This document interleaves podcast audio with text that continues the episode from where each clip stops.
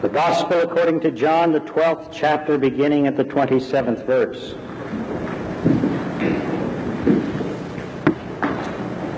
Jesus speaks, Now, now is my soul troubled. And what shall I say, Father? Save me from this hour.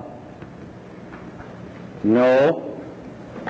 For this purpose I have come to this hour. Father, glorify thy name.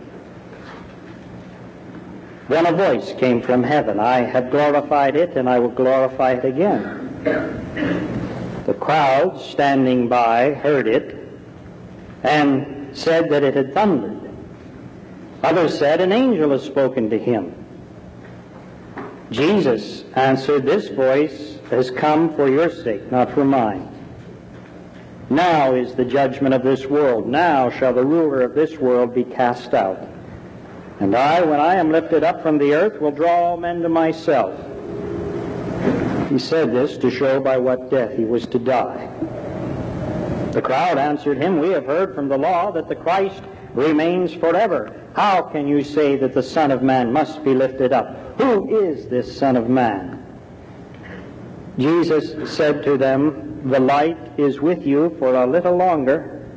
Walk while you have the light, lest the darkness overtake you. He who walks in the darkness does not know where he goes. While you have the light, believe in the light, that you may become sons of light. Amen.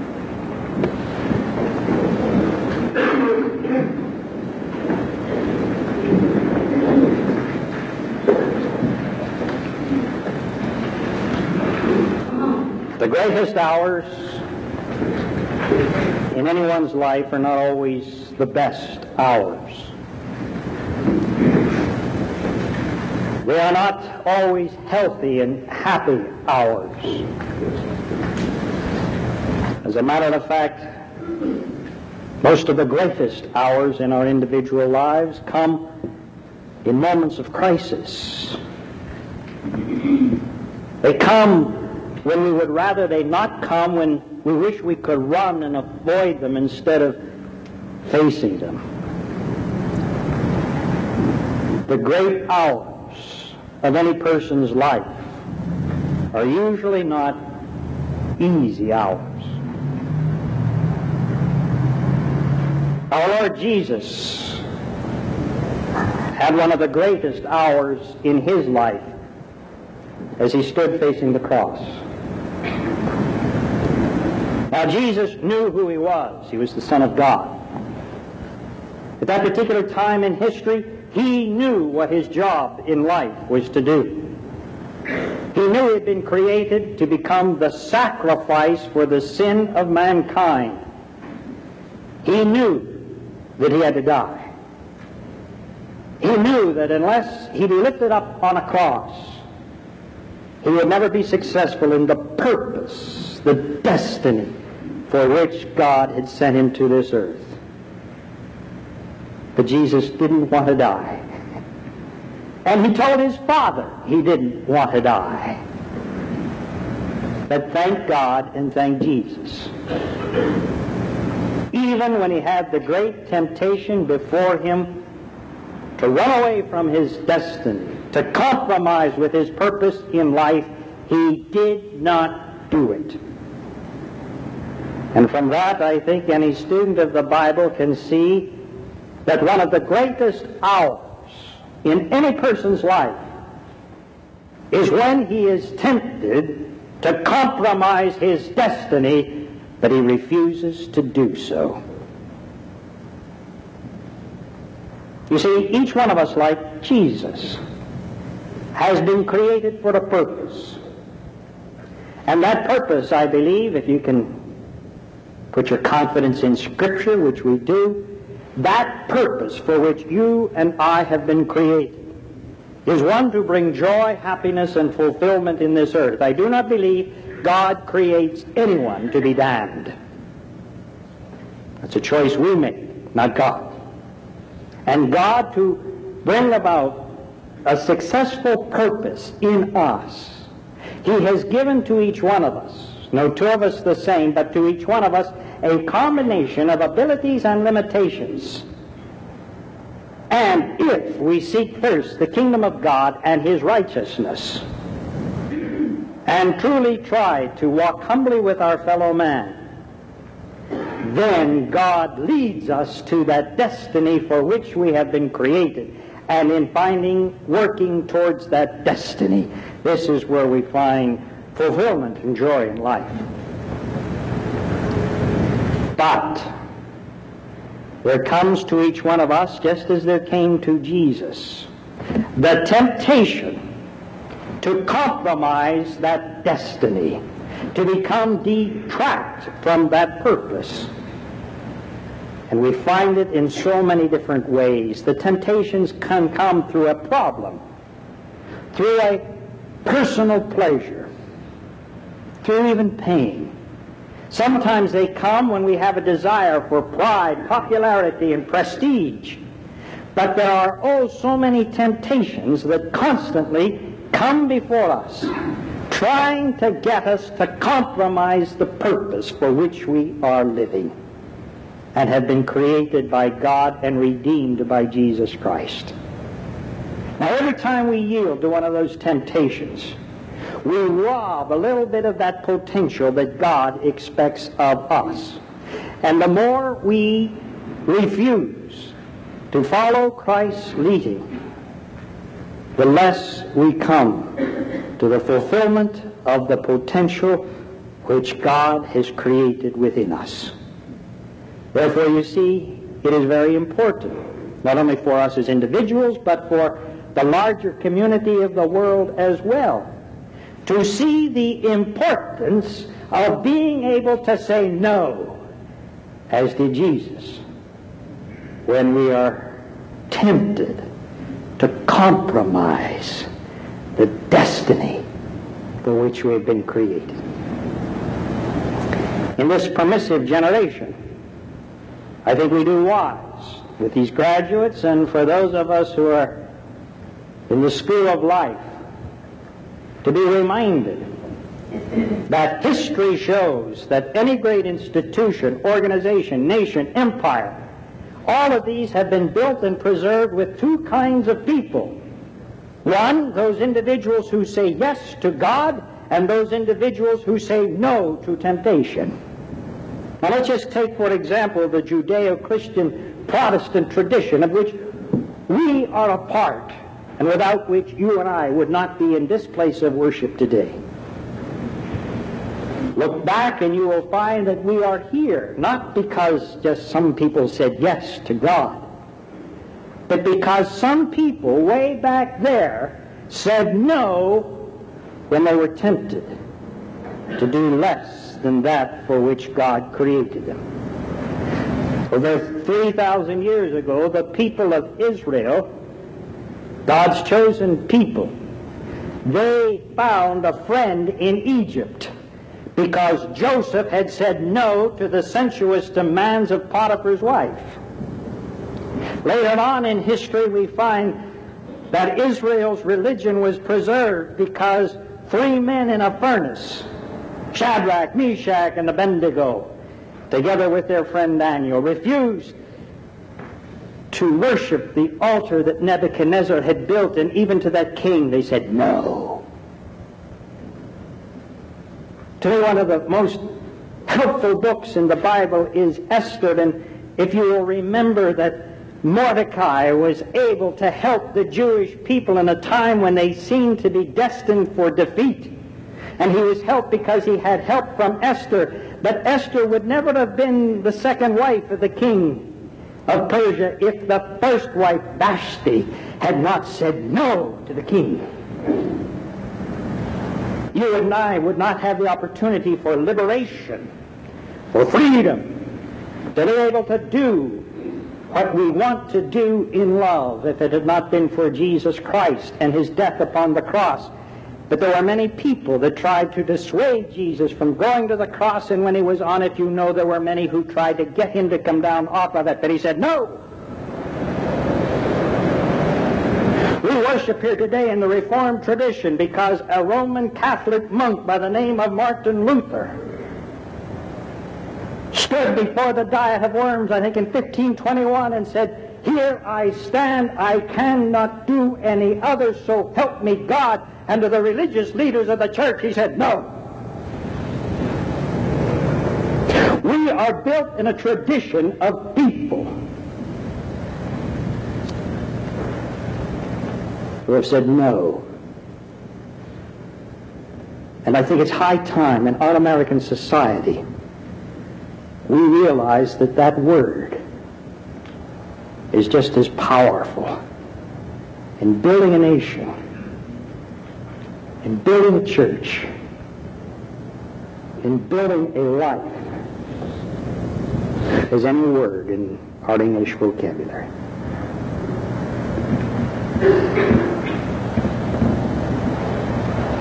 However you interpret Genesis 3, it really doesn't matter for this point whether you want to accept that as historically happening or whether figuratively there's a message there. The message is always the same. Sin came into the world when a person refused to say no. That was Adam's problem. He could not say no. He was given the great responsibility of naming every animal that crept upon the face of the earth, and every flower he was to give its name. And it must have been Adam or the descendant of him who called that one particular beast a rhinoceros, and a particular flower of the field a chrysanthemum. But do you realize he could not say the second shortest word in our English vocabulary? No. He couldn't do it. And that's the way sin gets into the world. Through Adam or through you and me. When we cannot say no. And the greatest moment in anybody's life, no matter how often it comes, is in that hour when you are tempted, tempted to live less than God intended you to live and tended to compromise the destiny for which you have been born. And you look that tempter in the face and you say, no. That's a great moment in any person's life. As is that moment when you hear the Word of God and you understand it. That's a great moment in life. And that's part of the greatest hour of your life. When you hear the Word of God and praise the Lord, you understand it. I guess I'm especially sensitive to it, trying to be a minister of the gospel, but I know in one of my jobs as being a pastor and preacher is to be involved in the business with words. And those of us who take preaching and teaching seriously know that especially in this day in which we live, words, they can fly over people's heads so easily.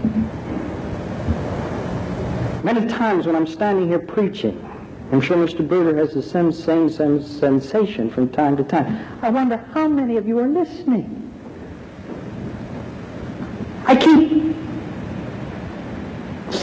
finding that I'm haunted with that same question over and over again.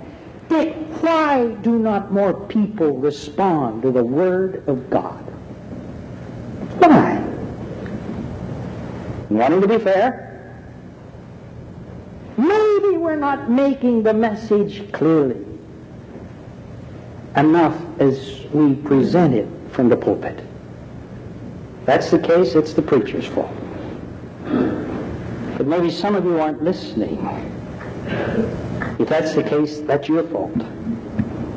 But what happens when we up here are doing our best and you out there are doing your best and still there's no understanding of this which is to be the staff of life?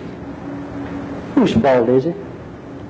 I've asked that question many, many times because this is one of the great mysteries I can be a part of a worship service preaching just like we are here this morning. Two people sitting side by side, maybe they're even related with the same blood in their veins. One person with the singing of the music and the hearing of the God's word being preached and read, he's lifted to the seventh heaven. And the person sitting beside him, who I say may carry the same name and have the same blood running in his veins, he falls asleep. Now, what's the difference? A suggestion of an answer has often come to me in this passage of Scripture which we read here today. Because on that particular day, a voice came from heaven, and there were three interpretations of what happened. Some people, when that voice came, said, oh, it's merely thunder. Other people said, no, it's the voice of an angel. But Jesus said it's the voice of God, and it is being spoken for your benefit, not for mine. You see what happened? We believe it in the Presbyterian Church that for people not only to hear, but what is more important, to understand the message of salvation, it depends not only on the speaker and on the hearer, but on the Spirit working in that dynamic. We believe that we cannot even say that Jesus is Lord unless the Spirit first gives us that interpretation. Blessed art thou, Simon Barjona, for flesh and blood hath not revealed it unto you, but my Father who is in heaven has brought this understanding to you. And one of the greatest moments for hours in any person's life is when he is sitting in a congregation like this, or in a counseling room, or talking one-to-one with some evangel. And suddenly the message which he has heard in church, the message that he's been listening to for a long time, suddenly he finds himself in relationship to it and identified with it. And we say hallelujah. Amen. It's a great day in the kingdom. When you hear the Word of God and you understand it. And that, ladies and gentlemen, is the work of the Spirit of God. And when it comes to you, and none of us knows when that comes, it's one of the greatest hours in any person's life.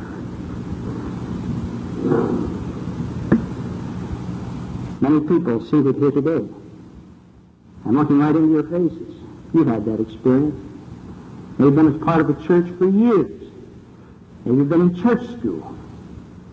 And then suddenly, because you know some experience that happens in life, and the older I grow, the more I realize that the understanding of the message can come only to somebody who has suffered, who has known pain, because there's never any gain without pain. This person has come to an understanding. Praise God. That's a great hour in any person's life, as is the hour when you get a little glimpse of the light of God's guidance and you follow it. You see, God does not direct us with searchlights and with big, powerful spotlights and heavy beams. No, no. It's like a little flashlight in a big, dark room. That's the way God's revelation comes. A little light here, a little voice there, a little guidance in between. I heard a sermon once preached on God never reveals to us what's going to happen way down life's highway, but only does he give us enough light to take one step. And it's when we take that one step that then he gives us light to take a second step, and so on and so on, until our destiny is reached. And our responsibility is not to worry about the light way down there, but the little bit of light that he gives unto us, the light of guidance, and to have the courage to follow it. And this can happen in so many different ways, ladies and gentlemen. It it happens to all of us in different ways. The only way I really know it happens is the way it has happened to me. I remember about 25 years ago, little more than that, this time of year, an application came to me through the mail in our home to attend a church conference. I'd never been away from home, and really I was scared ever to leave. And I told my parents I wasn't going to go. I had to play baseball. All the kids in Squirrel Hill were home. And I told my parents emphatically I was not going. And they listened. And five weeks later, I arrived at the conference. Grove City College. And you know, after the first night when I didn't sleep because I was homesick, I found that I had a good time. So much so I went back the next year. And I'll never forget, it was on a Friday afternoon, late in the afternoon, in the social room of Crawford Hall, the campus of Grove City, where a beautiful missionary lady, during the mission hour, asked if any of us felt that God was guiding us to go to the Christian ministry or to become a missionary. And for some reason or another, I felt a light and saw it. Really not knowing what I was doing, I raised my hand. I'll never forget that. Can't remember the woman's name, but I can still see it like it happened ten minutes ago. And I went back to that school to go to college. I didn't plan for the ministry, but I'll tell you, every time I walked into that room and saw that chair, and I can still picture it, and it's still there because I looked not too long ago. I got shivers up and down my spine. It wasn't until later, my freshman year, I wrote my father. Told him I really felt, though I couldn't fully understand it, that God was calling me to become a minister.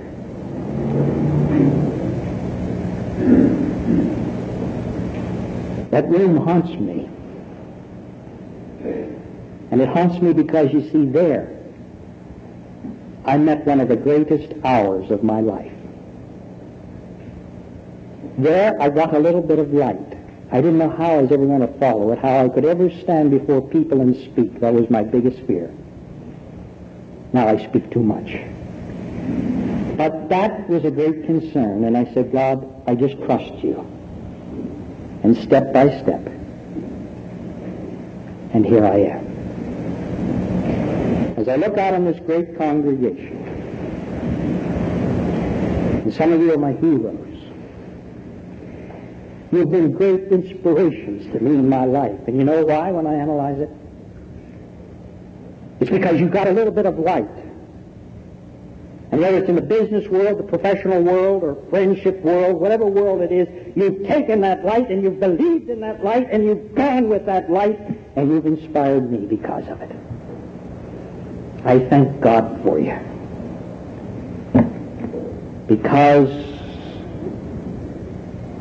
you found the light and followed it. It's a great moment in anybody's life when the light comes. And like Abram of old, you don't fully understand it. But you follow it to your destiny graduates of 75, or whatever year it is. Let me leave with you a verse of Scripture which has long been my favorite. Esther, the fourth chapter, the 14th verse. And who knows whether thou hast not come to the kingdom for such a time as this. I preached a sermon on that from this pulpit 15 years ago next Sunday. Perhaps this is the hour. Some of you remember keep that text and remember maybe this is the hour for which you have been born. And I can guarantee you, you may not have happy hours or healthy hours, but you'll have great hours. And what the world and the church needs today, not necessarily happy people, but great people. Amen. Father, you've created us. You've given us so much. We know not what hour you're coming to call us home or coming to visit us again. But help no matter what hour we live in, to remember that this is the hour perhaps for which we have been born. The hour is a part of our destiny. The hour when you are speaking and leading. and fulfilling that destiny in us. And now may the grace of God, the love of our Lord Jesus Christ, and the communion of his Holy Spirit be and abide with you all now and forevermore. Amen.